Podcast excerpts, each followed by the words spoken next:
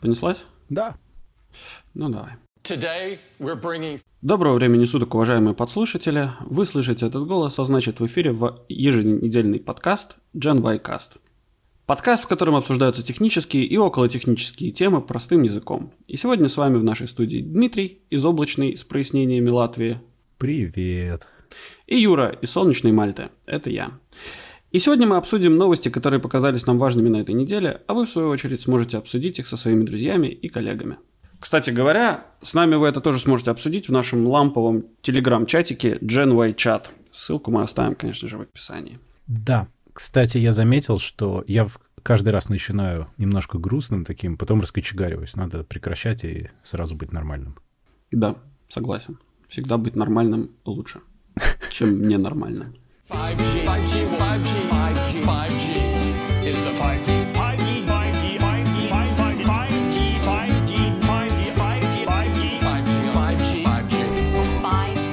Я тут послушал интервью сегодня частично с психоаналитиком, и он сказал, что фобии относительно ковида и ковид-диссидентство — это все к нему, это и то, и другое полярные явления одного и того же. Ну да, э, вообще как бы есть мнение, что у людей вот это ковид-диссидентство, это как это, это, это, короче, страх, который мозг не может э, выразить как страх, и, и как бы и он начинает просто уходить в жесткую отрицалову. То есть они... Это стадия отрицания, фактически. Да, и при этом это не, как это сказать, не это бессознательное, во, а не, а не какая-то штука такая, которую люди могут сами проанализировать и осознать. Это правда. Слушай, давай про то, что я, поскольку мы сколько у нас, получается, две недели был перерыв. Угу. Я в прошлый раз говорил, что я очень жду, что можно будет цеплять к MagSafe. Во-первых, Мофи уже показали Powerbank, который туда можно цеплять, и это, по-моему, офигенно прикольно. То есть э, прямо решение многих проблем сразу. С другой стороны, выяснилось, что кошелечек, который туда цепляется, который Apple сделали, он отваливается. То есть в тот момент, когда ты засовываешь телефон в карман, кошелечек остается снаружи, и один ревьюер уже его потерял вместе с карточками. Так что, да, не очень. Вообще, MagSafe оказался намного менее прочным, чем ожидалось. То есть он не так крепко держится, как iPad. Ну, то есть у iPad эти магниты прям железобетонные, а у телефона довольно слабенькие по сравнению. Отсюда возникает очень крутой вопрос, как же он будет держаться, например, в машине, потому что Белкин уже анонсировали, что у них будет автомобильный держатель. Если, насколько я понял по обзорам, взять просто за вот эту шайбу, которая MagSafe Charger, ну, прилепить к ней телефон и потрясти, телефон отвалится. Довольно просто и легко. Угу. То есть в машине он на первой же колдобе не отвалится. Я что-то не знаю. Но с другой стороны, ведь э, магниты есть и в чарджере, ну, в смысле, и в той штуке, которая цепляется, и в самом телефоне, поэтому, может быть, можно что-то с этим сделать. Ну, я думаю, что там как раз-таки и будет вот это вот, типа, когда полярность будет у магнитов не совпадать, и они будут притягиваться друг к другу, то есть э, еще сильнее, больше. Да? да, просто сильнее. Просто вот в этих ну, то есть, если в чехле, например, у тебя просто металлический какой-то железный э, элемент вставлен, который сам по себе магнитными качествами не обладает, вот. А с другой стороны, ну, и то есть он держится исключительно на MagSafe. Нет, чехол вообще разочарование, Юр, оказался. Не, ну, послушай, подожди, не торопись. Да, окей. Вот, а если у тебя, ну, зарядка, то она, естественно, может как бы элемент может быть и на зарядке, который будет создавать противоположное поле, которое будет притягивать еще больше свой телефон. То есть чисто технически я думаю, что это будет окей. Ну, посмотрим, так или иначе. Понятное, понятное дело, что не для латвийских дорог создавали эти зарядки в машину. Вот. Кстати, и для мальтийских тоже.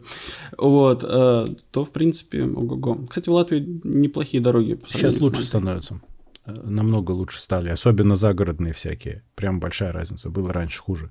Кстати, про чехлы это прямо разочарование, потому что они нифига не магнитные. Они так же точно, как и раньше, надеваются или одеваются, как правильно. И разницы ну, в этом плане никакой. Может быть, кто-то еще сделает по-другому, но пока что вот только так. Ну, посмотрим. Ты еще интересный use case придумал. Подожди, ты же еще и в нашем чатике в свое время интересный use case придумал, что взять просто имплант под кожу за... Да, так я это и хотел сказать, что в имплант А-а-а. придется, наверное, тоже магнит, во-первых, всандаливать какой-то. То есть ты не сможешь на любую точку тела прилепить. Но было бы, кстати, интересно, если бы он э, прилеплялся наоборот, и ты мог его прилепить, например, к скуле, когда ты разговариваешь. В общем, я тебе... Э, да, я, наверное... Ну, это это, наверное, очень будет интересно, но мне просто кажется, что просто нужно будет использовать искусственную челюсть для того, чтобы это будет просто удобней. Вот. Э, Со встроенным телефоном тогда можно его туда встроить. Это давно уже надо было Apple такую мысль закинуть. Вот. А я хотел рассказать тебе историю про то, как эм, я руку сломал в, там, в 2000 девятом году. Вот. И из-за того, что ну, как-то хотелось быстрее восстановиться, я делал операцию, вставлял себе э, имплант в кость внутрь. И сам по себе имплант, э, он был не магнитный, да, то есть он из этих сферомагнитных сплавов сделанный. А вот винты, которые, короче, прикручивали в мне в руку этот имплант, собственно, через кость, э, они оказались магнитными. Ну, то есть из нержавеющей стали, но, собственно, так или иначе магнитные. Подожди, один вопрос. В смысле быстрее восстановиться? То есть не ждать, пока оно само легко срастется, а да. скрепить? Ну, то есть, чтобы не ходить в гипсе. Ой. Но это... Чтобы у тебя рука двигала, ну, продолжала двигаться. Ну, то есть Ой. я сломал себе плечевую кость, да. А, вот, понятно. Сделал имплант, и, ну, то есть это не такая кость, короче, которую там нужно очень долго и упорно сращивать, ну, то есть, э, и, и чтобы просто не ходить с, с рукой прижатой постоянно к телу э, в гипсе, я решил быстренько это сделать. Ну вот, но я, естественно, забыл про одну небольшую вещь, что я работаю с МРТ, вот, а там очень сильные магнитные поля. Блин, чаем не подавился? Да-да. Окей. Ну и, собственно, проблема же на самом деле вот этих маленьких мелких частиц, да, то есть не то, что у тебя их выдерет и, и засосет в МРТ. А так, так во всех фильмах показывают. Подожди, так не будет? Так будет, если они в мягких, если они в мягких тканях находятся. Но если она у тебя вкручена в кость, да, в, в металл внутри кости через кость, то как бы ничего, естественно, не произойдет, ты даже не будешь чувствовать это. Но проблема заключается в том, др- другая небольшая деталька заключается в том, что э, из-за того, что ты например, двигаешься внутри магнитного поля, у тебя происходит постоянное движение кристаллической решетки, и, соответственно, они разогреваются. Господи. И в какой-то момент я такой, значит, ну, как бы подошел к магниту, вроде нормально все работает. А потом, ну, как, ну, типа, ничего не притягивается, то есть ничего не отрывает у меня, там, боли никаких не испытываю. Вот. Ну и думаю, ну окей, ладно, хорошо. И что-то я через какое-то время чувствую, я начинаю гореть. То есть я прям чувствую изнутри жжение. Ну, только в я той такой, точке. Ну да, естественно. Я такой, а, понятно, короче. И закончил я работу с магнитами до тех пор, пока не съездил, получается, спустя год обратно в Латвию, не делал вторую операцию, чтобы это все вынуть. Вот такие вот бывают истории. А так бы ты не вынимал? Э, слушай, возможно бы и нет, да. Но просто из-за того, что... Интересно, а можно сделать так, чтобы вообще, вообще оно вообще все обычно... было не магнитное? Ну, наверное, можно. Это было бы рационально. Проблема, проблема немагнитных материалов, что они э, в большинстве своем либо они очень-очень дорогие, как титан, да, либо э, они очень гибкие. То есть, по факту, ну, меня сразу предупредили, доктор, когда меня выписал, он говорит, ты особо не думаешь, что ты такой супермен сейчас будешь это все делать, э, как, как было раньше, да, подожди, пока кость срастется, иначе она у тебя погнется, и вот это будет большая проблема. Вот. Так что да. Но все равно твое решение проблемы звучит как дикий оверкил, то есть прям очень. Ну, ну да, ты, ну я просто подумал, знаешь, это по молодости думаешь, что ты invincible, да, и непобедимый. Нет, ну это у всех так бывает, это нормально, что тебя не остановить, это понятно. Ну да, просто потом со временем ты осознаешь, что сделал некоторые ошибки. Можно вот. ломать палец, э, вставлять туда титановые импланты, потом гвозди не забивать, а заталкивать. Просто пальцем. Да, наверное, да. Ну, так или иначе, в общем, не будет работать, наверное, твоя э, схема с имплантами, если, конечно, не сделают какие-то магнитные импланты, не знаю, под кожу, чтобы их вживлять. Но я думаю, что это очень-очень сомнительная это опасно. идея. Магнитов ну, много очень вокруг. Проблема, проблема в том, что тело же отторгает очень многие материалы. Вот. Э, ну, то есть, так как это инородные предметы. Ну, подожди. Тело любителя айфонов это не может отторгнуть. Ну, э, ты же, подожди, ты же имплант... Нет, если он, конечно, этот имплант будет сертифицирован Конечно, Apple, там, там будет яблочко выдавлено. Ну да, да, тогда, конечно, приживаемость увеличивается в разы. 110%. Это тест на фаната а, а, Apple, да. да. Если прижился, значит окей, если Инвазивный тест на фаната Apple. Ужас какой. Ладно, давай, давай сворачивать эту тему. Нет. Ну, мы сейчас, да, мы сейчас можем очень быстро перейти дальше, не надо. Разгоняем, да. Да. Ладно, давай Окей. тогда я расскажу немножко. Я обещал рассказать давай. про машину.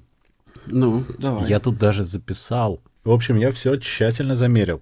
Э, сначала, вот пока мы не поехали никуда, ну, в смысле, просто катался я по городу всячески, я проехал 725 километров, и это было 5,08 литра на 100 километров по городу.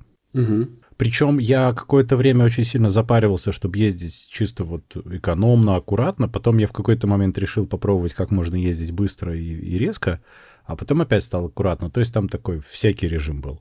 Можно было при самом резком стиле езды догнать до 8 литров на 100 километров. Ну, это прямо надо было топить очень сильно, потому что она может быть как спортивная по ощущениям. Угу. Но это бессмысленный способ езды совершенно. Если бы я так хотел ездить, я... Во-первых, это был бы не я, а во-вторых, я бы купил другую машину. Вот. Потом мы поехали в путешествие по шоссе стабильных 4,8 литра. Больше не поднималось вообще. Угу.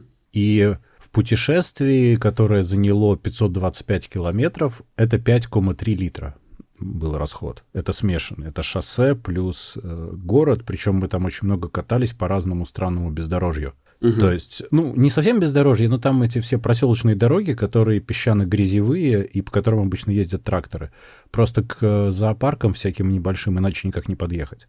Нет, понятно. Вот. Это все замеры машины плюс э, заливка топлива. То есть я два раза наливал, и я подтвердил, что машина не врет, показывая свой расход. Все угу. честно. При этом все абсолютно время был включен кондиционер и вся электроника, какая только возможна, потому что было сыро довольно, ну и температура скакала, мне было проще с климат-контролем ездить. Вот. Так что вот, в общем-то, по паспорту не врут. Так там и написано примерно. Может быть, чуть-чуть меньше там написано, но незначительно, на десятые доли. Ну, а при этом я скажу, что я испытал совершенно магическое ощущение. Я никогда в жизни раньше не ездил с всякими assisted там полуавтопилотами. Угу. Это, это невероятно, короче. Когда ты выезжаешь, ну, по городу, ты этого толком не замечаешь. Ну да, он тебе говорит, ой, машина впереди поехала, тебе бы тоже надо ехать и всякое такое. Но в городе иногда удержание полосы даже мешает. Ну, потому что он, когда ты резко начинаешь перестраиваться и показываешь поворотник, он понимает, что ты хочешь сделать. А когда ты плавно перестраиваешься, он думает, что ты затупил и пытается тебя резко вернуть обратно. И приходится выключать эту историю. А вот за городом ты выезжаешь на шоссе, включаешь адаптивный круиз-контроль, и он, в общем, э, если видит машину перед тобой, он об этом сообщает и держит расстояние. Если нет, он просто едет до той скорости, которую ты указал. Он держит расстояние, как я сказал, до машины, то есть он притормаживает, разгоняется там, он смотрит вокруг, то есть если кто-то тебя подрезает, он адекватно на это реагирует, и он держит полосу. То есть по итогу э, вот из э, Риги там до точки назначения, вот мы ездили там в Лиготно, в Цесис, там по, выехал на шоссе, и, в принципе, 95% времени ты просто расслабленно сидишь, ноги не, не, не на педалях, и рука чуть-чуть на руле, но тебе этого не надо. Ты просто едешь. Тебе нужно что-то подрулить или поднажать, когда там, ну, мало ли, какие-то там ремонтные работы, там еще что-то. Хотя знаки он видит, но тем не менее. Ну, понятное вот. дело, сам. Да, и плюс, ну, надо держать руки на руле, иначе он начинает ругаться, говорит, положи руки обратно на руль. Так нельзя. О, прикольно. Вот. Э, то есть ты когда снимаешь, он понимает, что ты совсем не создаешь никакого сопротивления, он немедленно начинает ругаться и говорит, что типа верни руки на руль. Вот. Но это офигенно так ехать, это, конечно, снимает огромное количество напряжения. Может, я думаю, можно так намного дольше ехать, особенно по каким-нибудь автобанам. Подожди, я сейчас небольшую ставку сделаю. Ты видел, как чудак придумал, как а, обмануть э, тесловский вот этот вот э, аларм, что, что, ну, что типа руки не на руле? ну, что-нибудь положить туда или веревочку привязать? Ну, он взял, отца, Он банан повесил, короче. Ну да, да, да, да, да. Ну просто ему же нужно чувствовать, что какое-то сопротивление есть, когда он сам рулит. Ну, Кстати, да. это очень смешное ощущение, когда руль сам рулится. Он просто крутится сам. Вот. Кстати, эта штука мне очень сильно, ну, на шоссе это удобно просто. Она мне очень сильно помогла. Мы когда утром одним ездили встречать рассвет, там был, э, ну, после дождя загородная дорога и темно, и она, конечно же, не освещена. И mm-hmm. эта штука видит дорогу и, и полосы, и все намного лучше, чем я, потому что, естественно, ей не нужны для этого глаза и свет. Ну, Поэтому да. прям, ну, вот это действительно здорово, то есть ты хуже видишь дорогу, чем автоматика. Очень, очень прикольно, но главное, что она реально дешевая в плане езды, то есть она действительно, как ни парадоксально, не соврали совсем, жрет мало. При этом топить умеет, ну, если надо. Угу. Ну, окей. А я со своей стороны хочу добавить от, от Toyota Yaris. А, да, я про Kia Niro говорил 2020 года, если что, я не сказал, если кто-то да. не в курсе.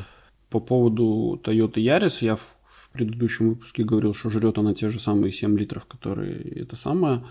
Я тут немножко поковырялся и понял, что я совершил несколько ошибок математических, и жрет она в районе 4 литров на 100 километров по городу. Вот. Вот теперь правильно, да, вот так и должно быть. Тогда да. Ну, потому что иначе от гибрида смысла бы не было. Ну, да.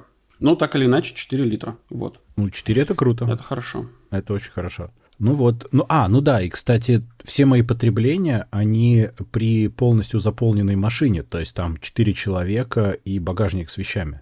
Угу. И плюс еще кондеи всякие. И, ну, кондеи, да. А, то есть я подозреваю, что если выгрузить вещи, то будет, конечно, меньше, потому что она сильно легче станет. Ну, на какие-то десятые доли, может быть. Поэтому у меня по городу меньше, потому что там, как правило, один-два человека по городу ездят. Угу. А, ну, туда мы прям нагрузились в поездку, как следует. Ну да. Так что да. Так что, кстати, еще любопытный момент. Я так сильно хотел CarPlay давно-давно. Эм, и, как выяснилось, он э, при хорошей встроенной навигации, ну, не то чтобы очень сильно нужен. То есть там Bluetooth в машине можно два телефона одновременно зацепить, и нормальная томтомовская навигация. И фактически CarPlay я цепляю в 10% случаев в итоге. Про, только в, когда почему-то в этой навигации я не могу найти какую-то точку, потому что я не знаю, как ее найти. Какой-нибудь point of interest, который написан с кучей региональных символов, и я совершенно не понимаю, как ему объяснить, как это пишется. А ну, в Google Maps она находится намного проще, или в Waze в каком-нибудь. Ну да. Это единственное. А в остальном ну, все и так хорошо работает. Так что, да, современные вещи — это круто. Причем, в принципе-то, ехать можно на, ну, на старой машине с таким же успехом, но вот quality of life, конечно, отличается очень сильно. Ну, слава богу, прогресс не стоит на месте. Ну Ого. да, но с другой стороны, было бы странно, если бы 15 лет прогресса не дали бы такой эффект в сравнении с моей старой машиной. Но самое главное для меня, что мы вроде как правильно поняли про экономию. Ведь у нас ну, же да. один из главных посылов был, что это будет дешевле в эксплуатации, сильно дешевле. Но вот фу так и выглядит. То есть, как минимум по топливу, это реально большая разница. Ты сейчас сказал про 15 лет прогресса, и я тут вспомнил про заводы Тольятти. А, они уже давно сделали машины идеальными с самого начала, и их не надо улучшать. Ну, это очень хорошие машины, они просто не для того, чтобы на них ездить. Ну, для того, чтобы на них смотреть, там, восхищаться, знаешь. Ставить а в гараж. Не надо ездить на них. Протирать. Протирать. Кстати, протирать, да, обязательно. Но она иначе заржавеет, ее надо протирать, высушивать. Уф. Кстати, это магия, как они умудряются до сих пор делать машины, которые легко ржавеют, когда все, все разучились это делать, а они вот как раз только-только хорошо научились. Ну, на самом деле я не думаю, что это связано сильно с, как бы, с технологиями производства. Я думаю, что там все точно так же, как на других заводах, просто в России же нет никакого контроля над всеми реагентами, которые ты разливаешь на дорогу, там просто нет никакого контроля абсолютно. И после первой же зимы у тебя отвалилось 7 порогов, хотя их всего 4. Вот. Вот, и, ну да, там начинаются чудеса вообще. Ну да, но понимаешь, в Латвии тоже сыпят всякую дрянь, но... В Латвии это регулируется законами этого самого, э, стандартами ЕС. Вот. А, России... Да, это все регулируется, России... но дворники не очень в курсе. Дворники в смысле на машине или дворники на улице? Нет, дворники живые, которые с ножками. А, живые, которые. И с, которые с этими это, своими собственно. сыпалками. Mm-hmm. Потому что они что такое не сыпят на самом деле. И самое распространенное, они сыпят крупнозернистую соль. Да, с песком смешанную. Да нет, не обязательно даже с песком. Зачем до песка опускаться? Поэтому получается, что соль с водой, очень концентрированная много соли с водой, это не самая лучшая идея для автомобиля и для ботинок. Ну, это все понятно, ну, просто мойте машину раз в неделю, и будет вам счастье. Вот. Это, конечно, это, конечно. Правда, у меня был момент когда-то, когда я хотел помыть машину, и было что-то две или три недели минус 25, минус 30, я что-то очень опасался, что если она не, не досохнет после мойки, я выйду сейчас туда, то будет не очень здорово.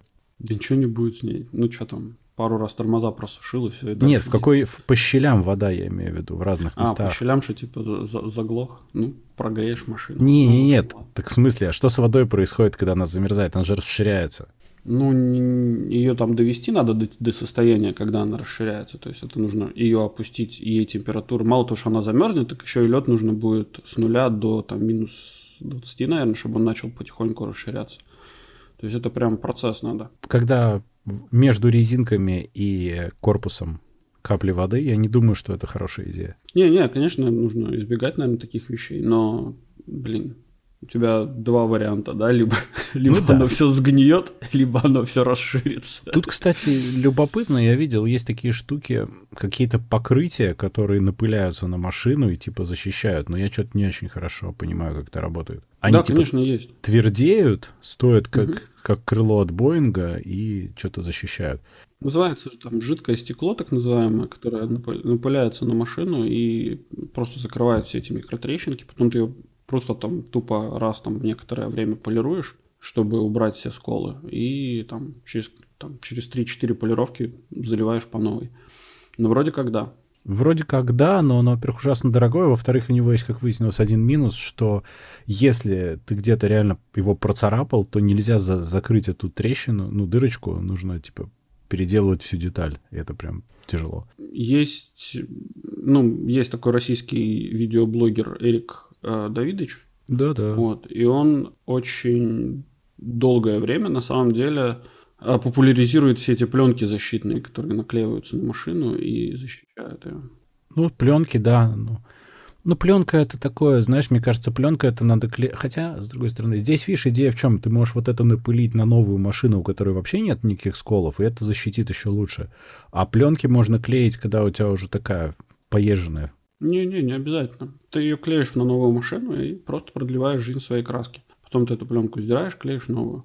Точно так же, например, э, есть проблема того, что когда машина едет, то, естественно, весь песок, который, который находится в воздухе, поднимается в воздух другими машинами, например, он, э, естественно, бьет тебе по фарам. Вот. Если фары пластиковые, то они очень быстро приобретают такой очень матовый оттенок. Вот. Естественно, рассеивание света будет хуже. И, в общем, к чему это, собственно, ведется? Что можно наклеить э, прозрачную пленку на эти фары и просто потом ее менять там раз там, с периодичностью раз в пару лет. Вот. Да. И тем самым не надо будет не полировать, и, ну, потому что полировать фары можно, но, по-моему, раза два. Но они истончаются, конечно. Да, и потом у тебя просто ты пальцем можешь ткнуть и потрогать. Лампочку менять без, без съема фар. Вот. Ну да, и, соответственно, что, что, что, можно продлить жизнь своей фаре, вот, и своей машине, и продать ее, вах, дорогой, вах, как новая, не бита, не крашена, вах. Слушай, это ты так к следующей новости подводишь, что ли? Точнее, не к следующей, а просто. Какой? Максимально неполиткорректный подвод с акцентом. А, к... слушай, не, акцентом, не, на самом деле там же нету никакого... Нет, я, это я радуюсь нашим друзьям, которые умеют красиво продавать. Это да. Вот. Там, слушай, давай я чуть-чуть скажу, потому что я больше тебя, по-моему, беспокоился даже про это все. Ну, давай. Я беспокоился, стоит ли про это вообще говорить, но поскольку мы сошлись, что это толком на самом деле не имеет отношения к религии, то, наверное, на- можно. Угу. То, что во Франции э, обезглавили учителя из-за того, что он показал карикатуры на пророка Мухаммеда. Причем показал он это школьникам, и этим карикатурам уже было сколько-то там лет, довольно много. 13. И он это показал на уроке, посвященном свободе слова, вообще-то. Да. А один из родителей э, учеников очень сильно возбудился и забыл, как это слово называется, объявил что-то типа прям вообще священной войны по этому поводу. Джихад. Ну, нет, там он какое-то другое слово использовал, там какое-то менее глобальное, но тем что-то более личное, но тем не менее. Угу. И на эту тему немедленно перевозбудился чувак, который уже с 2008 года, если я ничего не путаю, живет в Франции. Он выходит из России, он чеченец. Это не имеет никакого значения, между прочим, его национальность. И он пошел и обезглавил этого учителя что, конечно, просто ну, это, это не укладывается вообще ни во что. Это, это сумасшествие вообще, когда люди из-за каких-то своих странных э, убеждений или своих, не, своей нестабильной психики что-то такое вообще могут совершить. Но это еще не вся новость. Там после этого во Франции, как в нормальной стране, по этому учителю там устроили массовые поминки, ну, потому что это действительно трагедия, и такого нельзя допускать. И к этому явно хотели привлечь внимание, к тому, что такое нельзя допускать. И там все, как включая там президента, прощались с этим учителем, и на большие здания в паре городов, не далеко не во всех, проецировали карикатуры на пророка Мухаммеда. И вот это вот, это уже такая спорная история, особенно если учесть, что они во многом проецировали карикатуры, нарисованные журналом Шарли Эбдо, которые вообще, как бы, ребята такие крайне спорные. Я считаю, что вот это уже был, как бы, перебор, мне так кажется, что так нельзя, это уже тоже слишком.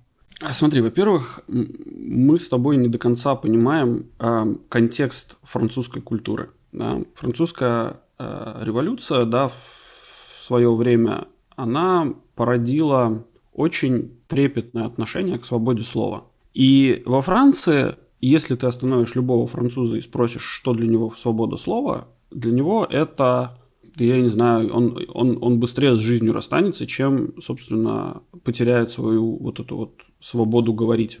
А, соответственно, журнал вот этот вот Шарли Эбдо, он он не сколько... И, и проблема вот этих карикатур, да, это способ общения, да, то есть это способ, э, способ задать вопрос и пригласить людей на дискуссию. Слушай, ну он крайне экстремальный, ты не находишь? Нет, я не нахожу. Нет, это ты как бы понимаешь, э, э, опять же, в культуре французов, чем глуб, э, вот этот вот э, как это, метод построения э, диалога, да, то есть не, не метод, способ построения диалога, он или какого-то спора, например, или какое обсуждение какой-то спорной ситуации и так далее, он немножко он нам непонятен, потому что мы не находимся в контексте этой культуры. Но там очень часто звучит какой-нибудь очень-очень резкий вброс, и после этого ожидается ответ, ответная реакция, собственно. Вброс нужен для того, чтобы возбудить в человеке желание спорить на эту тему. То есть это стимуляция а, вот этого спора. Слушай, я понимаю, Где они извини, про... сейчас, Подожди, извини, я, я, Где я просто... Эбдо? Про спор. Да, ну, То есть это как, ну. как реально как способ простимулировать как? разговор? Да. Окей. Да, конечно. Ладно. Конечно. То есть это здесь нету, то есть естественно никто никого не хочет оскорблять, да, то есть французы они не сильно воинственные ребята, вот и просто в их культуре они вот таким вот образом приглашают друг друга поговорить на какую-то спорную тему, на какую-то больную тему и так далее. Вот. И Естественно, люди, которые приезжают и не находятся внутри контекста, да, а... Чувак приехал совсем... 12 лет назад вообще-то. Да, но понимаешь, проблема заключается в том, что вот эта вот иммиграция во Франции, так же как и иммиграция из Турции в Германию, например, да, Франция приглашала вот людей из своих бывших колоний, это там Алжир, Марокко, еще какие-то такие, ну, страны, короче, арабского мира, которые говорят на французском языке. Uh-huh. Вот, они их приглашали на работу как э, рабочую силу дешевую э, еще там с там, 40-х, 50-х годов. Вот, а потом они типа думали, что они сейчас прекратят их приглашать, и они все уедут. А они, наоборот, начали еще больше приезжать. И получилось так, что они оказались замкнутыми в своей коммуне. То есть их начали дискриминировать, то есть их перестали брать на работу. Естественно, они обозлили родителей, а дети выросли в среде того, что их родители обозленные на французов. они оказались самоизолированы внутри своей же собственной коммуны, и, естественно, они не пересекаются никаким образом с реальными французами. То есть людьми, которые готовы к диалогу, которые хотят обсуждать что-то. Тогда понятно. И вот и Шарли Эбдо это такой, знаешь, это вот мы хотели как бы пригласить вас на диалог, но мы не знали, насколько вы дикие. Слушай, ну, дикие. Ай, я вот тут совсем не могу этого понять, потому что мне кажется, что я, кстати, к этому пришел э, далеко не сразу, но я в целом э, понял, что если начать разговор с э, оскорбления, то потом разговор может не получиться, потому что разные люди оскорбляются на разные вещи. То есть одно дело, что ты там как-нибудь э, что-нибудь сказал, и человек тебя прямо совсем неправильно понял и перевозбудился. Это одно. А когда ты конкретно нападаешь на его, например, убеждения или стиль жизни, это совсем другое. И ты, главное, знаешь, что он на это так среагирует. Вот я не совсем понимаю, зачем это делать. То есть трясти красной тряпкой прямо нарочно. Это так выглядит. Ну, конечно, да. То есть э, для нас с тобой это выглядит именно так. Для их культуры, в которой они выросли, это выглядит как давай с тобой перетрем на вот этот вот э, по этому вопросу. Типа вот болезненный вопрос, надо поговорить, да? Да, да. Ну окей, ну они, ну они же живут в современном мире. Неужели они не понимают, что произойдет дальше? То есть вот они спровоцировали на самом деле еще большую фигню. С одной стороны, они сделали все правильно, потому что они привлекли к этому внимание и показали, что они не боятся и они готовы на эту тему как бы стоять на своем и считать, что свобода слова превыше. Я согласен в этом совершенно. Но я не считаю, что это повод оскорблять при этом. То есть э, они, они вызвали то, что, ну, понятно, муфти Чечни это тоже как бы другая полярная ситуация, когда человек еще и по работе должен был это сказать, у него выхода, наверное, тоже сильно не было. То есть ему пришлось, наверное, отчасти это говорить и осуждать то, что там происходит. Скажи, что, что на что ты ссылаешься, а то слушатели не понимают. Муфти Чечни сказал, что Макрон является террористом номер один в мире, потому что он оскорбляет пророка. Каким-то образом мистическим он неожиданно оскорбляет всех остальных пророков, я не знаю чем, э, и все религии. Нет, не, не так этого не было на, на самом деле.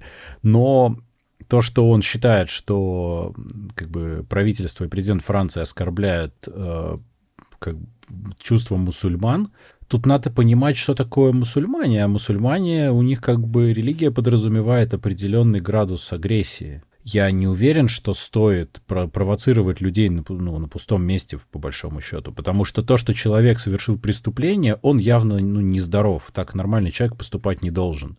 Не может он. А провоцировать толпу — это неразумно. Хорошо, давай, Дим, я тебе вопрос задам. Представь себе, что у тебя большой дом и очень много друзей да, и ты этих друзей приглашаешь к себе в дом.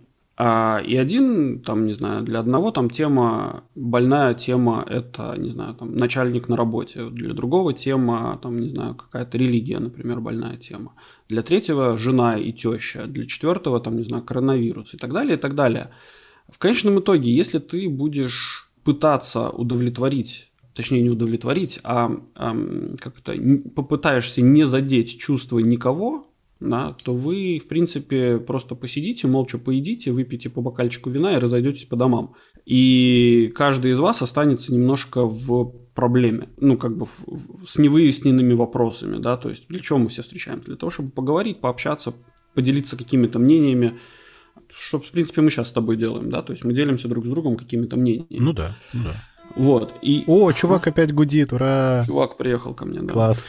Проблема заключается в том, что Франция это делает у себя дома.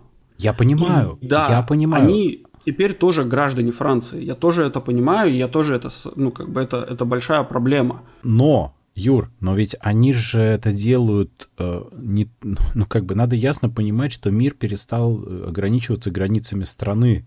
Ну, как бы они провоцируют таким образом всех. То есть... Э, они ну, это не делают в интернете. Дим, изначально, ну, как бы, если ты посмотришь там в 2013 год, 2011 год и так далее, когда, собственно, происходили все эти теракты во Франции, они это не делают э, на общей интернетной площадке. Это правда. Они это делают это в, своей, в своем журнале, который они печатают и продают в местных ларьках Кто хочет, тот покупает, кто не хочет, тот не покупает. То, что кто-то брал это, эти, эти, собственно, издания, э, сканировал, там, не знаю, фотографировал и выкладывал в интернет, здесь кровь на самом деле уже на их руках. Да, слушай, я не подумал об этом, да. То наверное. есть это сейчас они стали вроде бы немножко более глобальными и перешли в интернет, где они рассказывают там какие-то тоже вещи. Но изначально это не было как бы это, это, это сделалось исключительно на локальный какой-то аудиторию, на локальную аудиторию. Это не выходило за рамки Франции. Ну, во всяком случае, они не планировали это как выход на, собственно, глобальный какой-то уровень. Поэтому люди, которые приезжают, получают гражданство французское. И что самое, что больше всего меня, собственно, здесь у, удивляет, да, это то, как легко во-первых, да, у меня две вещи удивляют. Сейчас давай я сейчас попробую сформировать. Первое – это то, что, во-первых, есть очень большая разница между я тебя как-то спровоцировал, да, а ты не пошел, э, там, не знаю, не злиться куда-то к себе там в квартиру и, и, и, и ворочать носом, а ты пошел и убил меня, да? То есть есть как бы действие законного характера, которое как бы провоцирует действие, э, не провоцирует, которая приводит к действию незаконного характера. Да? И вот это э, у меня здесь вопрос к людям, которые вот такое могут совершить. Это то же самое, что если бы мы обсуждали, как, э, не знаю, э, женщина провоцирует мужчину на изнасилование. Ну, это, это приблизительно та же самая фигня. То есть мы типа будем становиться на сторону мужчины и говорить, что ай, ну она ведь его провоцировала. Слушай, ну Извините, подожди, ну, как бы... понятно, но Тут во многом проблема в том, что эти люди, приезжая, они действительно не вливаются в ту культуру, в которую они попадают. Они остаются в своей культуре вполне осознанно и целенаправленно. И, и это в том и числе. Происходит. И это в том числе, но это никак не это никак не проблема Шарли Эбдо, это никак не проблема этого учителя, который рассказывал свой предмет, это которая была частью этого проблема, э, как которая частью предмета. С учителем я вообще ничего не хотел сказать. Это просто ну, не про это, потому что там человек на уроке показывал старые карикатуры, и ну, произошло то, что произошло. Я говорю про то, как отреагировало государство на это. Но, наверное, если смотреть с твоей, ну, с того, что ты говоришь, с этой стороны, то да, наверное, тогда это было правильно. Я не, ну как бы, да. И вообще муфти Чечни вообще не должен был никак высказываться на эту тему. Ну, видимо, потому что мусульманин, плюс э, муфти, плюс Чечня там как бы, потому что тот человек был чеченец, видимо, он посчитал, что он должен что-то сказать. А такие высказывания вполне в духе, ну, этой должности, мне кажется. При этом я совершенно согласен, что это ну, имеет минимальное все отношение к религии, оно имеет отношение к разным культурам, которые не умеют правильно поменяться, поменяв географию. Да, при этом на самом деле эм, религия, как ты правильно заметил, вообще не имеет никакого отношения. Потому что если мы вспомним историю, да, то огромное подавляющее количество, количество и подавляющее число войн э, происходили на фоне религий. Но это отмазка, постоянно. это не причина. Это, это, это не причина, это отмазка. Это, это типа потому что, потому что типа во имя Бога. И это так удобно. Далее. Этим легко да. можно многое объяснить.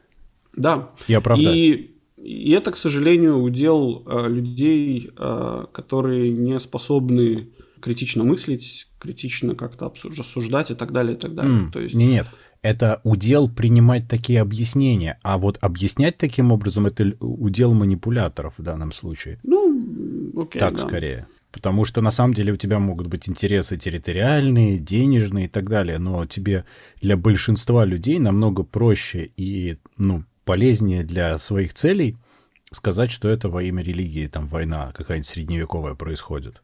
Mm. Да почему? Зачем какая-то средневековая? Возьми я политкорректный. Китай, Китай у уйгуров, например. Я пытаюсь. Я пытаюсь. Ну, так или иначе, прямо на сегодняшний день, если мы посмотрим, то полно. И не, не исламский вообще мир даже если трогать, то вполне себе очень много происходит конфликтов на фоне религии. Вот. Те же самые, например, э, как это, хасиды. Да в России постоянно, хотя казалось бы. Ну да. А какие-нибудь ортодоксальные евреи и обычные евреи. Они, кстати, не особо не конфликтуют. Слушай, нет, вот они, кстати, нормально. Вот, они уже они научились, у них все Научились, окей. да? Ну вот пару лет назад они еще там буянили периодически. Они редко буянят сейчас, потому что, наоборот, неортодоксальные как-то довольно неплохо приняли ортодоксов э, в том плане, что, окей, вы там занимаетесь, значит, вот этим, а мы вас даже немножко поддержим, пускай. Кто-то же должен этим заниматься. Ну да. Ну, нормально, типа. Вот. Даже буддисты периодически, уж кто-кто, а буддисты, блин, периодически между собой дерутся. Ну... А. Это, кстати, парадоксально, да. Такого быть не должно, но почему-то они, да, это делают. Слушай, ладно. Кстати, христиан тоже вырезают, например, в Китае периодически. Вот, если что. Понаехавших так что, или вообще?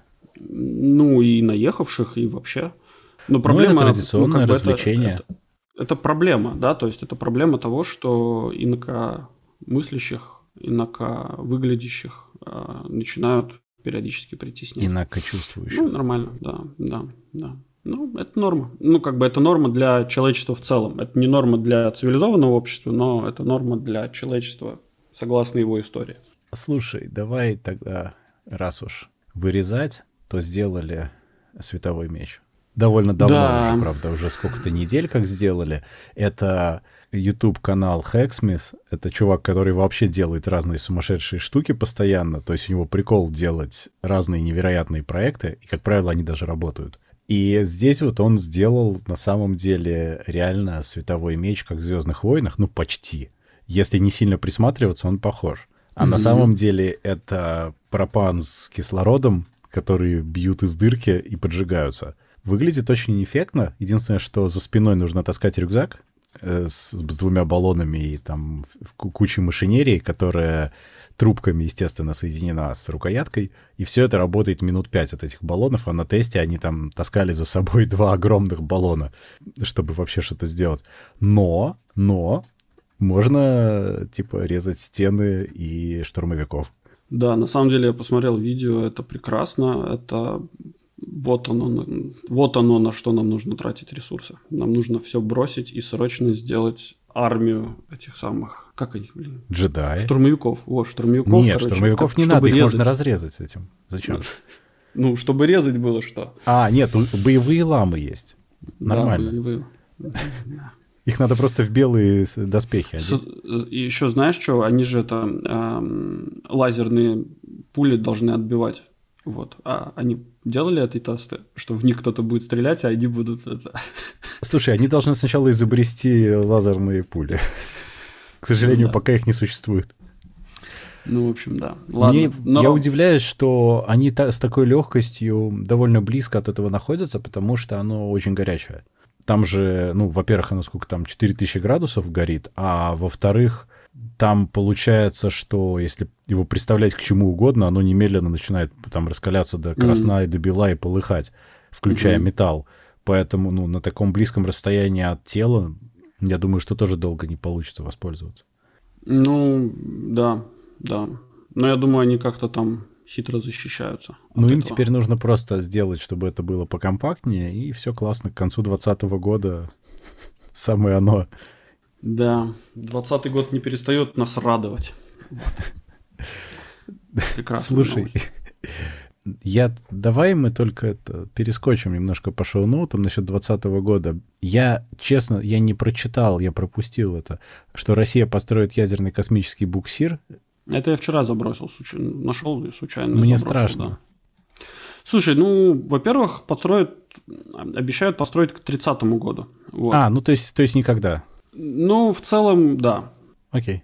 Во-вторых, этот ядерный космический буксир, э, он... Вообще, на самом деле, идея очень правильная и хорошая, да, то есть идея в чем заключается, что если нам нужно куда-то летать, путешествовать между планетами, нам нужен э, источник питания, который не будет привязан к ископаемому топливу, то есть нам нужно что-то каким-то образом генерировать, ну, собственно, движение, не истощая запасы топлива.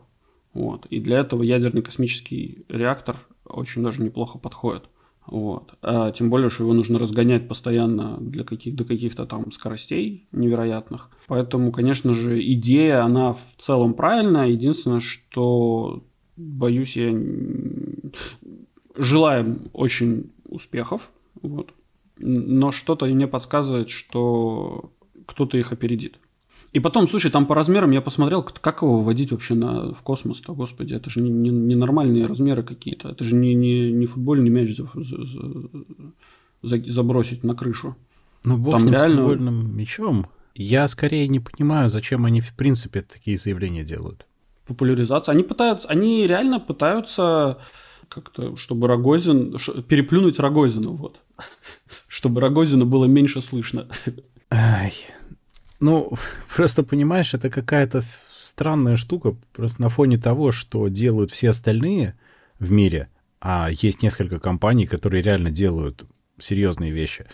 Здесь это постоянно выглядит каким-то популизмом, что мы вас догоним и перегоним, но к 30-му году. А пока ху-ху-ху, бойтесь нас, мы, значит, будем все обещать. Тут же... Ну, слушай, тот же Starlink, смотрел, несколько сотен э, этих самых э, вывел э, спутников на орбиту, и в следующем году они запускаются. То есть у них сейчас уже в App Store приложение даже появилось. И заметили, что там есть приложение для Starlink, и они объявили там и скорости, ну, примерно те, о которых мы говорили, и это будет комплект стоит то ли 350, то ли 450 баксов и 100 баксов в месяц за нормальной скорости.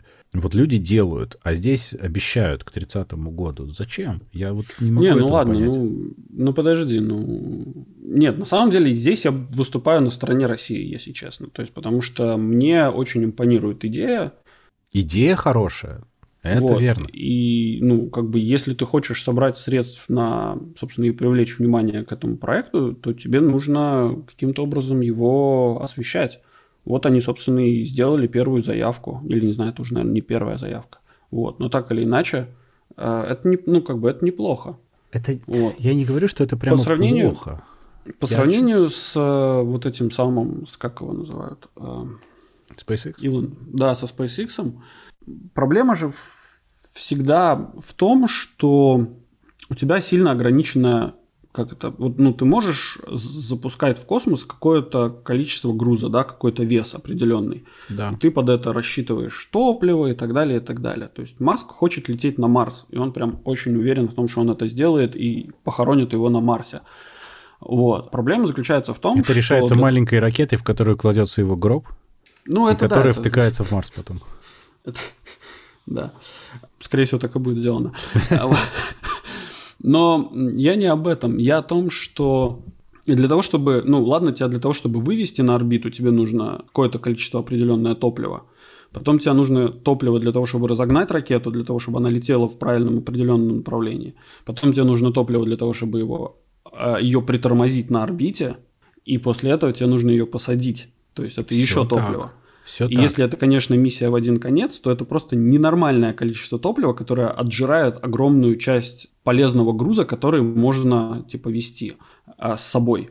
А если вот Россия делает вот этот космический буксир для межпланетных перелетов, да, то есть это будет какой-то буксир наверху, то есть как, скажем, как МКС, например, да, то есть это будет некий склад, с э, тем самым ядерным э, двигателем. У тебя будет, ну, как бы мы его с Земли быстренько загружаем, да, туда-сюда, туда-сюда слетали пару раз, э, привезли нужные грузы, загрузили туда людей и начали толкать, собственно, в сторону Марса. Идея, по-моему, имеет э, место для жизни, вот, и, если честно, я считаю, что Россия пере пересмотрела способы, как нужно это делать. И я думаю, что это неплохая мысль. Да, да, да, это все я согласен. Я чуть-чуть другое только думал, что ведь когда Россия такое заявляет, они не учитывают свой имидж. То есть мне кажется, что им было бы неплохо сначала хотя бы какие-то успешные кор- короткие дистанции пройти. То есть что-то сделать хорошее на короткой дистанции. Не 30, 50 или 60 лет назад сделать, а вот сейчас. А потом уже заявлять э, суперпланы там, на 10 лет. Потому что иначе эти суперпланы, какие бы они крутые ни были, они выглядят опять как просто, ну, амбициозные заявления ни о чем, которые потом все забывают. В России же постоянно так делают. Они делают какие-то классные заявления, которые действительно, ну, часть чушь, а часть классная. То есть можно сказать, что да, да, да, это типа стоит сделать, это здорово. А потом через два года выясняется, что все это тихо слили, и никто то и не собирался. Тут видишь, эм, ты во многом прав. Эм, в России просто вот эта система финансирования, она выглядит очень, не знаю, стрёмно, она не стрёмно выглядит. В общем, я так как с этим периодически сталкиваюсь, у них э, вся суть заключается в том, что они, например, готовят свои хотелки, там, скажем, в какой-то год они пишут заявки на финансирование, где они описывают план своего развития на, там, не знаю, ближайшие 5-10 лет. А, то есть всегда долгосрочное они... планирование? Да, у них всегда это очень загодя, и они просто сидят после того, как они написали свои хотелки, они их отправляют в вот этот вот какое-нибудь министерство, которое разбирает их хотелки и потом будет смотреть, э, есть ли у них на все это деньги. Вот, и потом они как бы сидят и молятся, что вот в конце октября, например, э, будут выделены деньги им, хотя бы часть, хотя бы на что-то. Вот. Но в целом идея это заключается в том, что как бы чем больше ты попросишь, тем больше вероятность того, что тебе хоть что-то выделят. Ну, то есть, грубо говоря, если твой закос, там, не знаю... Ну, ты хочешь построить большие... буксир, поэтому попроси, как, как в этом сам, как в, да. как в Чебурашке, да, мы хотим построить два маленьких домика дружбы. Да. Хочешь буксир, проси два буксира. Да, здесь приблизительно такая штука. Вот, то есть они, возможно, этого буксира в планах даже нету, но как бы денег они просят на буксир, э, на разработку, э, потому что это типа модно, молодежно и так далее, и вообще космос это круто, вот, и глядишь на какие-то, хоть какую-то часть от этого буксира, Дачу. разработки этого буксира, нам, Рогозин. ну, как бы выдадут денег. Ну, дача, да, возможно, кому-то дача, кому-то. Также в России, ну, как бы это к сожалению, так работают российские реалии, вот, научные. Вот, это вот такая штука, к сожалению, так это работает, э, ничего с этим особо не поделаешь. Эх. И, кстати, я думаю, что даже если не станет э, Путина во главе России... Это невозможно. Если... Ты, ты подожди, так не может быть. Да нет, я, я просто к тому, что это, скорее всего, ничего не поменяется. Даже если Навальный придет и будет своей властной рукой там, разделять грамотно бюджеты. Я что-то сомневаюсь, что там что-то будет хорошее все равно. А это же общем, огромная ладно. система, там один человек ничего не поменяет, она слишком давно такая. Это нужно много времени, чтобы она поменялась. Ну, конечно, конечно. И она всех устраивает, что самое главное. Не всех, но тех, Глобально, кого не если смотреть, тех, кто стоит у руля, то она их устраивает. Да, да, да, да. да.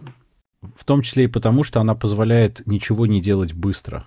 Какое-то шикарное видео было, короче, где э, Дума, я не помню, кто это говорил. Это не место для дискуссий? Нет, там мужик, значит, такой, значит, перед депутатами сидит, а это как раз еще до вот этих принятия в Конститут, поправок Конституции было. А он такой говорит, вы думаете, нефть наша, типа, основа нашей державы? Типа, нет, Путин основа нашей державы, его нам надо защищать. Путин нефть? Да, Путин, Путин нефть. Вот. Так что вот так вот. Ну что, дальше? Да-да-да. Так, ну какая тема тебе? А, у нас же была еще эта ракета, ракета-носитель. Подожди, мы еще с космосом не закончили. А, ну да, ракета-носитель Союз-6, да.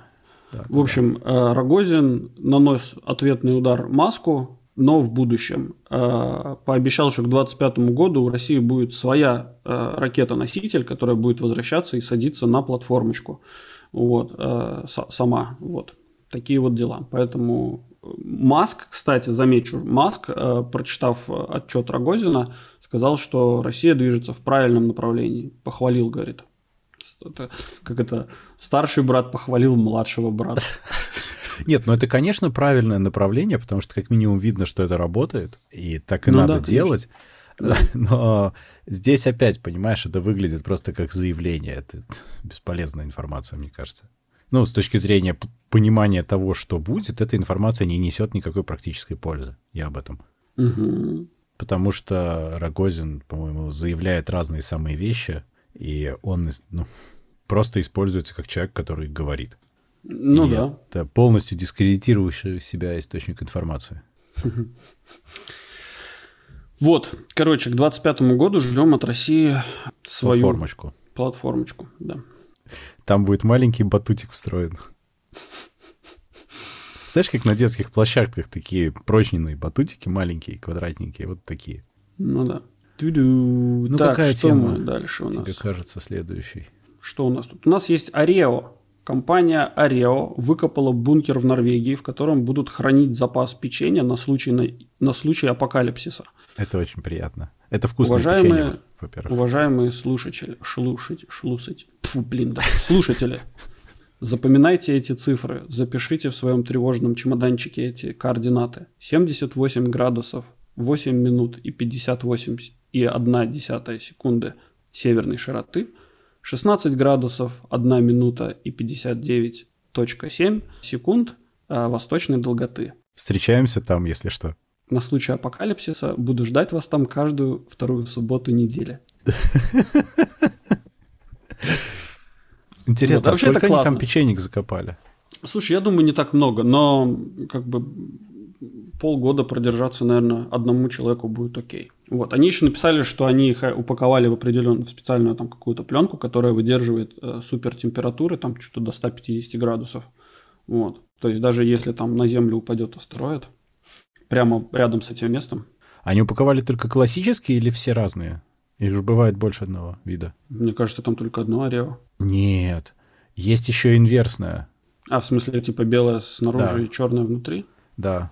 Есть еще большие и маленькие печеньки. Ну, я не знаю. Да, кстати, они туда еще до кучи упаковали этот самый рецепт, как приготовить орео. Поэтому... А, а это коммерческая тайна?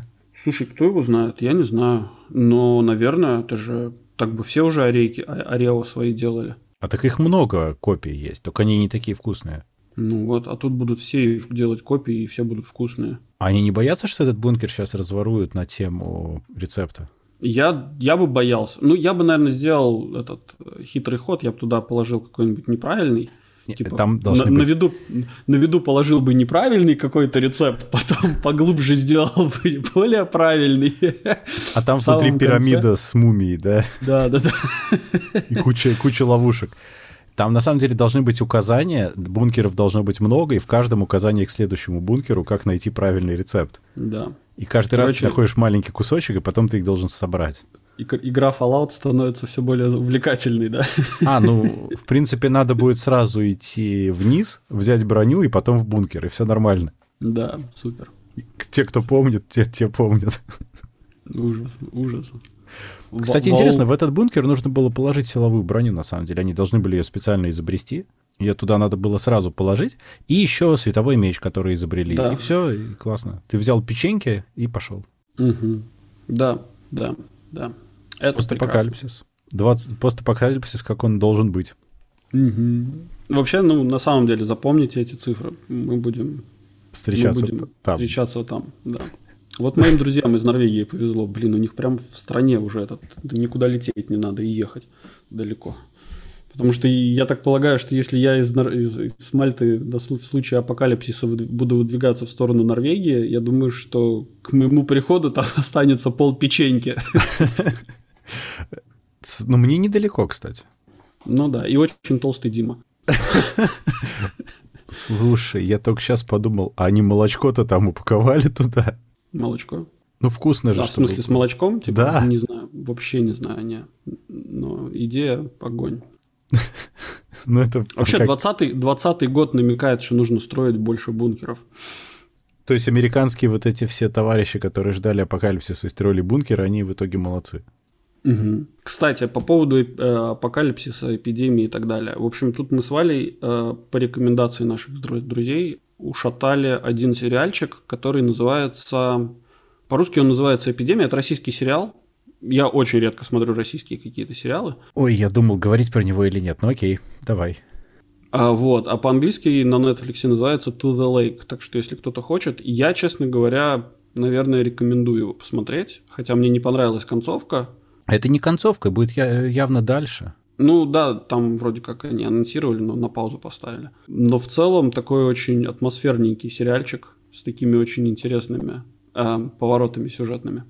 Знаешь, я тебе скажу так, мы его тоже посмотрели. Ну, ну как тебе сказать? Я не могу сказать, что мне не понравилось, но это, конечно, это хорошая попытка, на мой взгляд. То есть э, в, в России пытаются сделать нормальный сериал, и у них даже отчасти получается. Они просто еще не научились до конца это делать. там, понимаешь, проблема этого сериала, на мой взгляд, в сюжете все-таки. Потому, да, что, да, да. потому что там есть герои, которые ведут себя крайне непоследовательно, то есть их не, не продумали до конца. Есть э, как минимум один герой, который просто для того, чтобы он был, потому что он нужен один раз за весь фильм, а все остальное время он просто есть. Угу. Очень плоский. И в-третьих, ну, там очень плохо объясняют мотивацию героев. То есть а, уже давно все сериалостроители поняли, что нужно рассказывать про каждого героя нормально, чтобы было понятно, кто все эти люди. Здесь же они рассказывают маленькими кусочками в случайные моменты времени, и в какой-то момент, когда, например, там, ну не знаю, спойлить я не буду, но, скажем, один герой там умирает, и тебе типа все равно, потому что ты не очень понимаешь, почему ты должен переживать на эту тему. Тебе, ну, как бы у тебя вот этот emotional investment в этого героя, он минимален.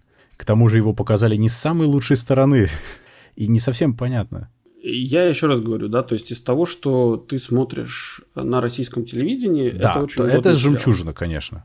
Да, то есть, например, ну, я даже так сходу, наверное, ни один российский сериал так не назову, который, Нет, наверное, вот он хороший. Посмотреть. Я в этом плане, если брать на, в российских реалиях, он хороший. Если брать в мировых, то он такой он B+. Да. Ну, типа, он да. окей, нормальный Netflix сериал, который ни на что не претендует, но можно посмотреть. Вполне. Ну, на норм. Но ничего такого. Слушай, но в то же самое время, тоже, в то же самое время, я тебе просто реали, реалии вот этого западного мира расскажу, да. Мне коллега мой очень долгое время советовал, прям, не знаю, в течение года, наверное, он мне советовал чуть ли не каждую неделю, говорит, Юра, давай, начинай, тебе надо, надо посмотреть этот офигенный испанский сериал, Бумажный домик называется по-русски, по-английски называется Money Heist. Что-то слышал, не видел, не знаю. Да, то есть там, в общем, суть заключается в том, что банда грабителей, красиво спланированное ограбление, они врываются в этот самый, в монетный двор э, Испании. Uh-huh. Вот. Они его захватывают с заложниками и так далее, и там дальше начинается развитие событий.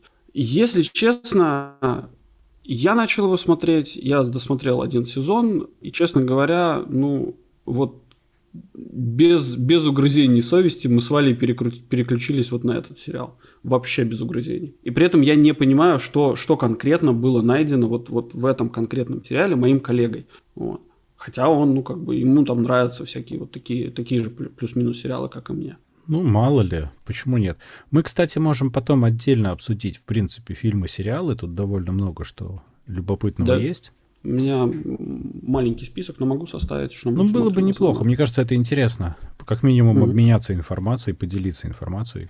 Хорошо. Но конкретно про эпидемию, ну да, в российских реалиях это отличный сериал. В мировых, да, это нормальный сериал. К тому же они заработали... Он, кстати, не новый, он ведь там 18-19 года, на самом года, деле. да. Еще до того, как коронавирус нас всех поработил. Он в нескольких вещах э, пророческий, и в том числе поведение силовиков тоже неплохо показано. Да, да, да. И, и там же пытались из одной из серий вырезать сцены расстрела силовиками мирных жителей, и ну, потом ты давай вернули. Заканчивай, заканчивай на эту тему. Вот кто-то не смотрел. Ну, да, да. Я единственное совершенно не понял в начале вот эти вот, например, понятно, что окей, Mad Max, постапокалипсис, вся фигня, но там какие-то абсолютно непонятные банды, практически в военной форме, которые совершенно неясно откуда взялись и куда потом пропали. Они просто есть самоорганизация людей. Так ты же не понимаешь, ну, как бы это же нормально, что, типа, они из Москвы едут там куда-то на, на крайний север, да, то, ну, не на крайний север. Ну, да, там вдруг какая-то просто фигня происходит вокруг, типа, да. То есть, ч- чем глубже ты уходишь в, собственно, дальше от городов, тем меньше у тебя потенциальных каких-то банд.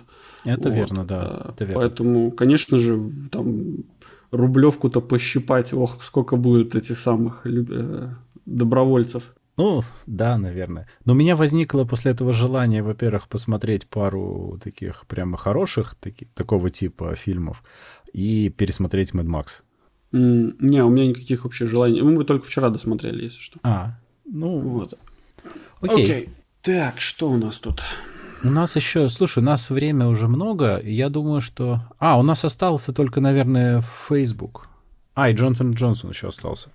Ну да, Джонсон и Джонсон. В общем, суть новости заключается в том, что компания Джонсон и Джонсон приостановила испытания вакцины от COVID-19 из-за неизвестной болезни участника исследований. То есть, короче, уже, уже Причем звучит... у них уже третья стадия, там тысячи и тысячи и тысячи людей вообще это были. Ну да, да, то есть там, если кто-то думает, что вакцина это типа не, про, не прошла всех испытаний, я вас исключительно уверяю, что пока вакцина не пройдет квалификацию от FDA, а это означает огромное количество документов, и так далее, их никто вообще не закупать, ни, никому вакцинировать не будет. Ну, кроме, конечно же, российской вакцины, потому что российская вакцина, она, не, не, не. она уже давно, Ты... собственно... Слушай, нет, нет, нет, про российскую вакцину на самом деле я посмотрел, послушал, там все не так ужасно, там скорее политики довольно сильно подставили ученых ученые ни в какой момент не говорили, что она готова. Они говорили, что давайте мы продолжаем испытания, но нужны были политические очки, и поэтому срочно сказали, что все, у нас все готово, все классно,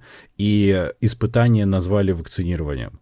Ну, а сейчас люди, ну, продолжают быть добровольцами на испытаниях, то есть это ты не можешь просто прийти и вакцинироваться, ты должен там подписать кучу бумаг, что ты там участвуешь в тесте и все дела. Кстати, параллельно с этим э, есть в Китае такая тема, что у них тоже типа проходят тесты вакцины, но китайцы, которые, жители Китая, которые планируют выехать в опасные места за рубеж, они типа могут подать заявление и получить эту вакцину и тоже как бы поучаствовать в тесте.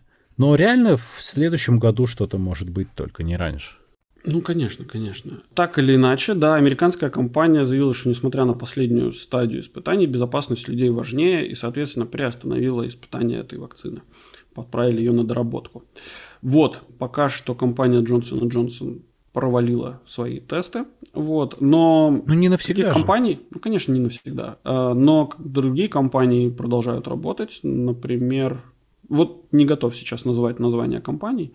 Да не важно, наверное. Их Но много, в целом этих компаний достаточно много, и очень многие продают. Кстати, тут есть тоже небольшое заблуждение, что типа там говорят, что некоторые страны уже закупили вакцины. Типа. Но это, это на самом деле так, они закупили их. То есть суть-то в чем заключается? В том, что эти вакцины будут постав, поставлены, когда они будут готовы. Да, то есть, то а есть это, они, ну, как... они предпродажу да, сделали Да, то есть это вакцин. предзаказ на iPhone сделали. Вот, предзаказ, слово забыл, правильно.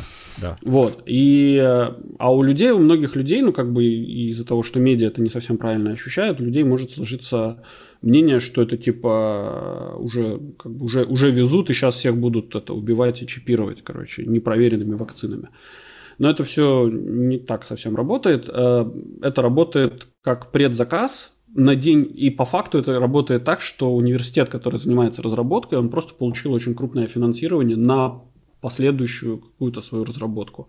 Ну, это вот, здорово, это правильно, что так можно сделать. Да, да, это очень, очень интересный ход.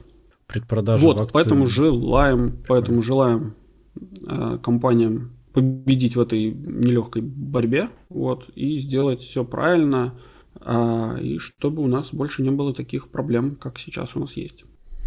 Ой, тут, да, сейчас много проблем, сейчас как-то неприятненько. Угу. Я даже не сдержался. Да, да не, ну, нормально бывает. Короче, переходим к Фейсбуку. Давай, давай твоя новость. Давай. Забегай.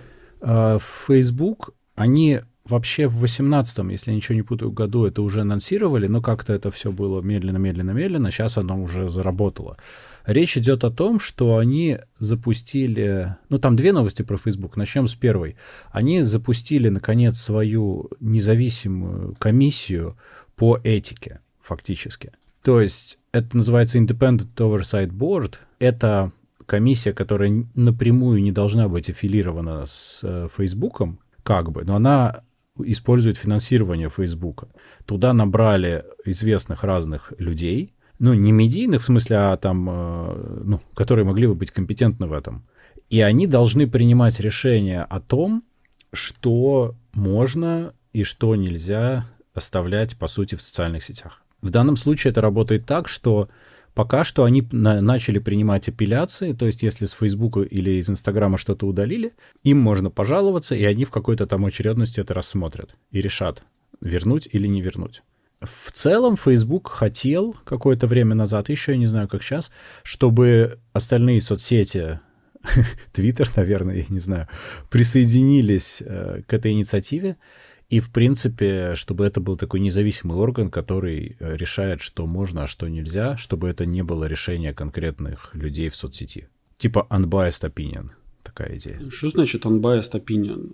А, ну как, у как, тебя типа суд как... присяжных, э, который не аффилирован напрямую ни с одним коммерческим предприятием. Такая идея была, как минимум. Ну, что, что значит не аффилирован? Если они используют ресурсы компании, там, какой-то компании, естественно, они продвигают интересы этой компании. Как бы нельзя сказать, что... Юр, ну надо, чтобы было больше компаний. Тогда они объединят, будет фонд, который финансирует вот это все, и тогда они не будут аффилированы ни с кем напрямую.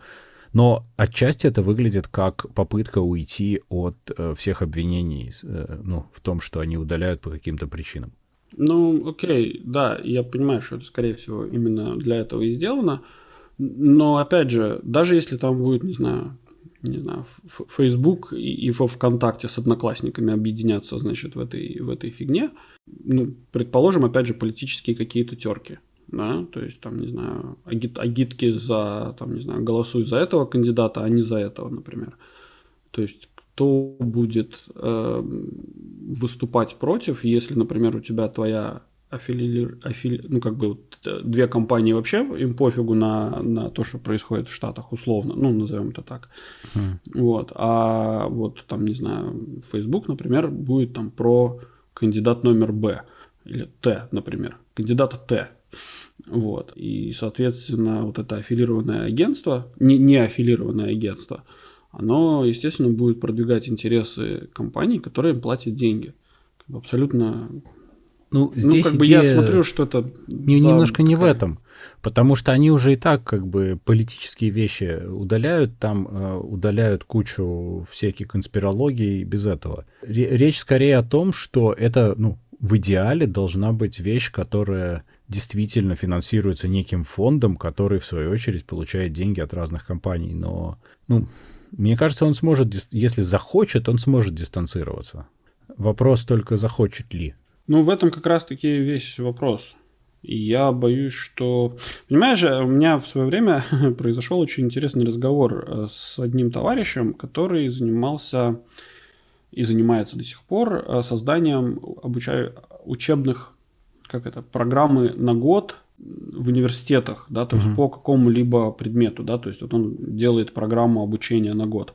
И мы с ним что-то разговорились про политику в Соединенных Штатах, и он говорит, ну, Юр, как ты думаешь, вот если какая-нибудь компания, там, не знаю, компания Б, назовем ее так, которая занимается разработкой каких-нибудь фармпрепаратов, жертвует в компанию будущего президента несколько миллионов долларов – как ты думаешь, это они делают, потому что они действительно верят, что этот э, человек, ну, как бы действительно лучше для Америки, или же они преследуют какие-то свои собственные интересы, которые этот человек будет продвигать, когда займет пост президента?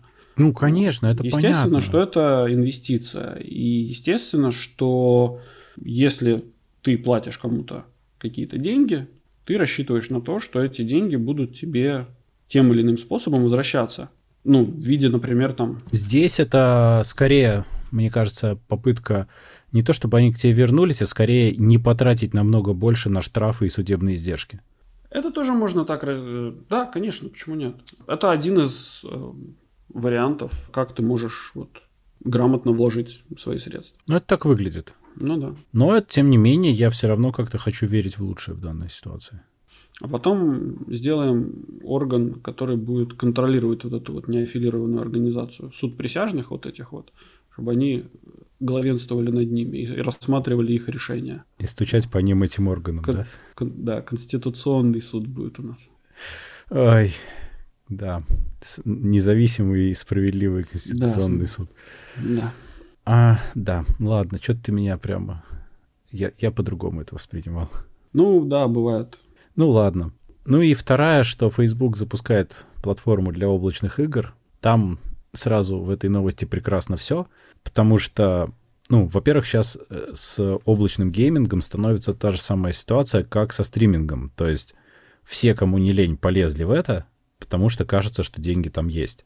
Угу. Ну, стриминг, понятно, кино и сериалов вывозят единицы, а все остальные постепенно накрываются тазом. Вот Квиби тут умер, например. Это было очень забавно. В него вливали колоссальные бабки, но это ему совершенно не помогло, потому что он никому не нужен. Вот. А в облачный гейминг, ну, там получается, у нас есть и Microsoft, и Sony, Э, и ну, Google Stadia — это такой хороший вопрос, работает ли она или нет. А Amazon пришел со своей луной, и Amazon вроде как работает. Ну, как минимум уже что-то можно пробовать даже. И тут пришел Facebook и говорит, что они тоже хотят, но они, оказывается, будут не нормальные игры, а всякие маленькие игры, которые раньше назывались социальными играми, такие совсем мелкие. И они... Это все типа быстрый доступ к нашим играм. Видимо, потому что на Фейсбуке люди перестают играть в игры, потому что это никому не интересно уже давным-давно. Ну да. Типа надо их продвигать каким-то новым способом. При этом на э, iOS они вообще не будут запускаться, к минимуму пока, только на андроиде. А на iOS они сказали, что вот Apple такая плохая, нехорошая, и по, из-за их политики нельзя. Ну, это как бы не совсем правда, потому что тот же Amazon, они тоже не запускают приложение на iOS, но они все будут делать через браузер. И они с Apple вместе работают с тем, чтобы из Safari сделать окончательно конфетку, чтобы это все прекрасно работало. И это на самом деле очень хорошо для всех будет. Просто браузер допилится очень качественно. А Facebook вот не захотели, видимо, договариваться. А запускать это на андроиде по меньшей мере смешно, потому что на андроиде не платящая в целом аудитория. Это я знаю как бы достаточно точно. Я думаю, это не сильно про деньги. А, ну, про engagement в свою платформу. Ну да. А, нет. То есть, то есть, как бы не нет, ну да, но нет, потому что эти игры на платформе именно на вебе Фейсбука в свое время монетизировались невероятно и приносили какие-то баснословные деньги. Я в этом работал э, несколько лет, и я знаю изнутри. Я ни, никакие цифры ни в коем случае говорить не буду, но цифры были абсолютно космические. Mm. И, э, ну, те, кто вовремя впрыгнули в этот поезд и стали делать эти маленькие игрушки, они на самом деле получали очень хорошие деньги с этого. Обогатились. Поэтому, ну, да, это так, так есть, это поразительно, но люди готовы были платить очень много. И, видимо, они понимают, что это все помирает, потому что я уже не помню, когда последний раз на Фейсбуке какие-то игры вообще видел. И, видимо, они хотят, э, ну, как бы впрыгнуть в другой поезд сейчас, пока не поздно. Вряд ли это в такой форме сработает, потому что на мобильных устройствах игры работают несколько иначе. Тебе совершенно для мелких игр нет никакой необходимости использовать какую-нибудь платформу типа Фейсбука. Ты будешь играть в кучу нормальных игрушечек маленьких, которые есть что на iOS, что на Android, что где угодно прямо уже вот на, выбирая их там миллион. Или ты уже будешь стримить что-нибудь серьезное там с, с какого-нибудь Xbox или там, не знаю, то, того же Амазона, если он заработает как надо. Ну, такие ну, человеческие игры. Интересно. Ну, вообще, вообще, я так полагаю, что акции Фейсбука, они очень сильно завязаны на количестве э, новых э, этих самых новых пользователей. Вот. Э, и вот они тут как бы они пытаются просто как бы завести внутрь как можно больше людей, э, внутрь своей платформы и привлечь там людей, которые, там, не знаю, сейчас тиктокеры все, а вот ну, в ТикТоке игр нету, а на Фейсбуке есть, поэтому приходите к нам. Ну, может быть, я не прав, конечно. Нет, я в этом может быть. вообще не разбираюсь. Нет, может быть. Они, безусловно, пытаются завлечь людей к себе, это само собой. Ну, Facebook я не знаю, может ли таким образом кого-то сейчас завлечь, потому что это не тот рынок, где его воспринимают все всерьез. Также и ну, не будут люди специально ради этого пользоваться Фейсбуком, ну, просто потому что они уже на другой платформе, и это вполне для них удобно, эти, эти другие платформы. Эти платформы лучше для тех, кто на них сидит. Тот же ТикТок, никто с ТикТока не пойдет в Фейсбук, это, ну, это понятно. Ну, да, но попытка, наверное... Ну, но это, может быть, еще выглядит э, как э, то, что они видео в свое время запустили. То есть, кто последний раз слышал о том, что у них есть видео, а оно там есть. И они, более того, они же в какой-то момент после запуска, они очень сильно говорили о том, как это все успешно запустилось, и какие-то там вообще сотни тысяч, миллионы просмотров. А прикол был лишь только в том, что они его впендюрили в такое место навигации, что люди туда кликали случайно, и там автоплей был видосов. То есть mm-hmm. человек случайно нажимает, сразу же начинает играть видео, и они это регистрируют как просмотр. Mm-hmm. И все. Очень удобно. А никто ни хрена это никогда не использовал, и туда никто ничего никогда не заливал, потому что они туда влили видео, все, которые люди сами публиковали просто до этого. То есть у них как бы автоматически ну, да. получилась эта библиотека. Ну, это, ну, да. ну, такое немножко надывание пузыря происходит, мне кажется. Ну, так или иначе, Facebook хоть и достаточно большая платформа, и в целом она очень круто развивается в смысле того, что там сейчас и Marketplace появился. И... Ой, давно же. Ну, в целом, я, я понимаю, что я, для меня это новенькое еще. Нет, Marketplace убил кучу сторонних сервисов объявлений. Это правда, да. Кстати, SSLV у вас все еще живет? Ну, живет как-то в какой-то форме, но я не знаю, кто-то им пользуется, вообще нет. Потому не что знаю. Marketplace это все э, как бы решает все вопросы, мне кажется. Ну да. Поэтому они еще на позарились на рынок Алиэкспресса. Вот, поэтому да, они, ну, нет, мне Facebook нравится в целом. Единственное, что если бы он так много времени не отжирал, было бы вообще офигенно. Ну, можно не пользоваться так активно. Ну да. Ну, человек слаб, не посмотришь, не посмотришь же на каких-нибудь няшных котиков. Вот. Ладно, ну, шучу. Да. Ну а что не еще остается? по поводу ковида. Да, не, не... Посмотришь няшных котиков, поешь печеньки в бункере и нормально. Да. Окей. Что, заканчиваем? Да, я думаю, да. Вполне. Так, хорошо. У тебя же был заготовлен хороший финал. Ну да. На этом мы с вами прощаемся. С вами отлынивали от работы Дима из Латвии. Всем пока. И Юра с Мальты. А, напоминаем, чтобы вы не забывали подписываться на наш подкаст по ссылке в описании. Ищите нас на основных подкаст-площадках интернета, таких как Google подкаст, э, Apple подкаст, там всякие, Spotify мы есть? Есть, конечно. Вот. На Spotify ищите нас везде. Яндекс Музыка. Да, Яндекс Музыка. Вот. Обязательно рассказывайте о нас вашим друзьям, соседям, родственникам и просто прохожим. Ставьте нам хорошие оценки, а также оставляйте ваши комментарии, критику и предложения, которые будут греть наши сердца всю эту неделю до следующего выхода вашего любимого подкаст-шоу Gen Y Cast. Ей. Пока. Пока.